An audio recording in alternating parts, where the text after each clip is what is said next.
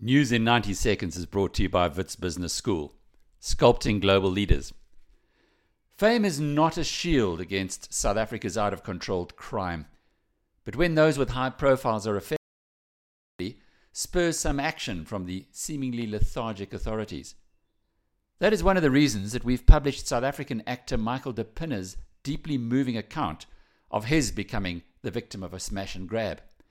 De is a local icon through his brilliantly portrayed leopard skin bikini panty clad buffoon in a series of adverts for mobile network Vodacom.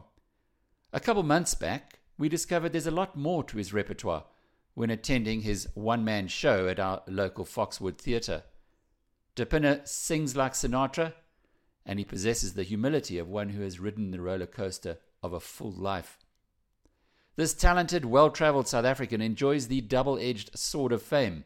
But to the fellow who smashed his window and grabbed the actor's most precious personal possessions this month, that mattered not.